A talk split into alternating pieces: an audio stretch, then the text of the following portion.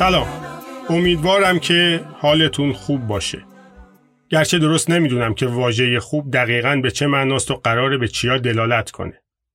شاید بهتر باشه از این به بعد به این سال اکتفا کنیم که امیدوارم تنتون سالم باشه. همین. به هر حال چیزی که مسلمه اینه که توی این مملکت بعضی از کلیدی ترین واجه هایی که در توصیف حال و روز انسان کاربرد دارن از ثبات معنایی قالب تهی کردن. و هر روز یه درک جدیدی رو میطلبند. مثلا تعریف سیر بودن. همون جوونی که تا همین دو ماه پیش با یه ساندویچ فلافل و نون اضافه سیر می‌شد الان باید خودشو عادت بده که سیر شدن وقتی تجربه میشه که نصف یه ساندویچ فلافل رو بخوری. واقعا نمی‌دونم که آینده ایران به کدوم سمت و سو میره. اما جایی خوندم که تأثیرات این وضعیت اسفناک بر انسان ایرانی حال حاضر از جنس تأثیرات سرطانه که هم می‌تونه با خودش مرگ رو به همراه بیاره و هم به زبان نیچه اگر ما را نکشد ما را قوی تر می‌سازد. به هر حال کماکان امیدوارم که این دردهای مشترکی که همگی مخاطب هر روزشیم باعث بشه اسانس همدلی رو در روابط انسانیمون بیشتر کنیم و از سنگدلی فاصله بگیریم. چرا که تنها سنگری که به دست قدرت‌های فاسد سیاسی به آسونی تسخیر نمیشه همین قلمرو شخصی ذهن و جان هر کدوممونه. این حرف من نیست. یه شعار خوشبینانم نیست. اینو یکی از درخشانترین تجربیات سیاسی اجتماعی مدرن به ما اثبات کرده. بهتون خواهم گفت کدوم تجربه ولی پیش از اینکه بهش بپردازم خیلی کوتاه بهتون بگم که در فصل سوم چه پیش رو داریم. قبلش هم بگم که این اپیزود اپیزود پایان فصل دو و آغاز فصل سومه.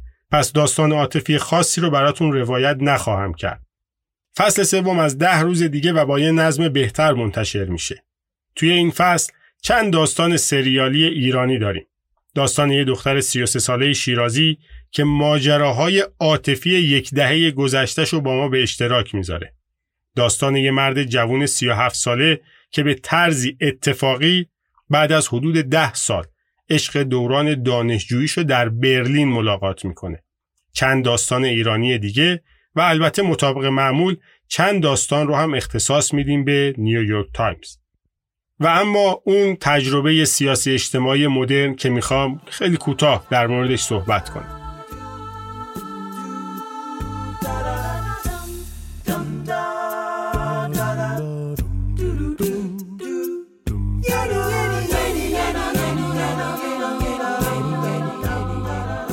مقاله فرهنگ علیه توتالیتاریسم. یکی از مقالاتیه که در کتاب روح پراگ اثر نویسنده مطرح چکی نوشته شده آقای ایوان کلیما. جناب خشایر دهیمی اونو ترجمه کرده و نشر نی هم اونو منتشر کرده. این مقاله به 50 سال دیکتاتوری حاکم بر چکسلواکی می‌پردازه. یعنی از سال 1948 چهار سال بعد از اتمام جنگ جهانی دوم که دیکتاتوری استالین میاد و این کشور رو تحت حاکمیت خودش می‌گیره تا نوامبر 1989 زمانی که انقلابی موسوم به انقلاب مخملی در این کشور رخ میده. من قصد مقایسه این تاریخ 50 ساله رو با هیچ کشور دیگه ای ندارم. چرا که هم از تخصص من خارجه و هم می‌دونم بحث بسیار پیچیده ای رو میطلبه. ولی خب در توضیح و تفسیری که آقای ایوان کلیما ارائه میده به نکته برخوردم که می‌خوام با شما به اشتراک بذارم. ماجرا از این قراره که جنگ دوم جهانی و متعاقبا استبداد نازی ها در چکسلواکی به اتمام می‌رسه. جامعه یه وقفه تقریبا سه چهار ساله بدون استبداد و تجربه می‌کنه و در سال 1948 تظاهرات عظیمی با شعار پایان دادن به این دموکراسی برپا میشه. دیکتاتوری استالین با آرمانهاش حاکم میشه و قصد داره بشریت رو رو به آینده بهتر رهبری کنه و خب مردم جامعه و بسیاری از نخبگان هم به دنبال این ارزش ها به راه میافتند. فقط یک دهه طول می‌کشه تا این دیکتاتوری چهره واقعی خودش رو نشون بده. مردم به خودشون میان و می‌بینن که افسوس که سالها پیش تصمیمی به خطا گرفتن. اعتراضات پراکنده و نارضایتی عمومی شروع میشه. حدود ده سال دیگه هم میگذره. اواخر دهه 60 شده. 20 سالی از سیطره دیکتاتوری استالینی گذشته و این اعتراضات تأخیر مردم منجر میشه که یکی از اصلاح طلبان حزب کمونیست بر مسند قدرت بشینه و برای حدود فقط ده ماه آزادی های فردی و اجتماعی رو کمی گسترش بده. بلافاصله شوروی دست به کار میشه و دوباره همون وضعیت دیکتاتوری قبل حاکم میشه. با این تفاوت که حالا سیل عظیمی از اهالی چک هم شروع به مهاجرت می‌کنن. مهمترین شاخصه های اصلی این حکومت دیکتاتوری که تا سال 1989 یعنی 20 سال دیگه هم بر مسند قدرت میمونه ایناست. یک سعی در تخریب هرچه بیشتر فرهنگ اصیل چک. دو تأکید مدام بر سازمان بخشیدن به گروه های موافق خودش. از سازمان های خیریه کمونیستی بگیرید تا گروهک های مختلف که مجوزهای قانونی داشتند. سه سعی در ایجاد یک ثبات تحمیلی بر جامعه که ای جماعت همه چیز خوبه و ما رو به رشدیم و از این دست حرفا. چهار توسل به زور و خشونت از دستگیری بسیاری از اهالی فرهنگ بگیرید تا اعمال خشونت بر اجتماعات ولو کوچک مردم.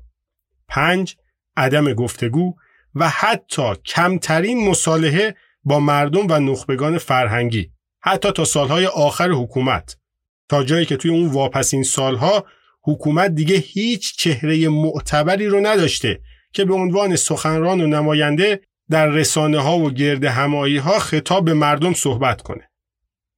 و در مقابل این حکومت دیکتاتوری مردم چک چه ابزاری رو داشتند؟ ایوان کلیما نویسنده این مقاله میگه تنها قلمرویی که حکومت به هیچ عنوان قدرت تصاحبش رو نداشت قلمرو ذهن و جان هر فرد بود.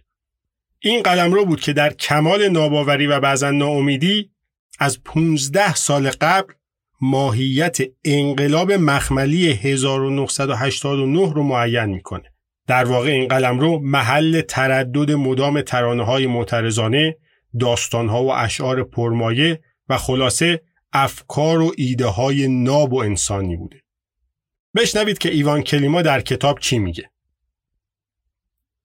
در واقع نظام توتالیتری در اوج تکاملش از این جهت چشمگیر است که شمار نوکران حلقه به گوشش در سرتاسر سر جامعه بسیار زیاد است. این نوکران اما از این جهت با آنها میان اولیه تفاوت دارند که حمایتشان از رژیم دلایل دیگری دارد. آنچه آنان را به حرکت در می آورد برخلاف آنها میان اولیه دیگر شور و شوق نیست بلکه ترس است. با این همه شخصی که انگیزه اعمالش یک ترس دائمی است صفتی را از دست می دهد که کل فرهنگ یک جامعه از دل آن صفت برمی آید. او خلاقیتش را از دست می دهد. چشماندازش را از دست می دهد و رفتار او را می توان به رفتار ساکنان شهری محاصره شده تشبیه کرد. یگان آرزوی او زنده ماندن است. و از سوی دیگر در نظر آنهایی که هنوز هم به قدرت فرهنگ، قدرت کلام، قدرت نیکی و عشق و قلبه آنها بر خشونت باور دارند، در نظر آنهایی که باور دارند امکان ندارد شاعران و نویسندگان و نخبگان علمی در مبارزهشان علیه یونیفرم پوشان شکست بخورند انقلاب مخملی پراگ می‌تواند الهام بخش باشد.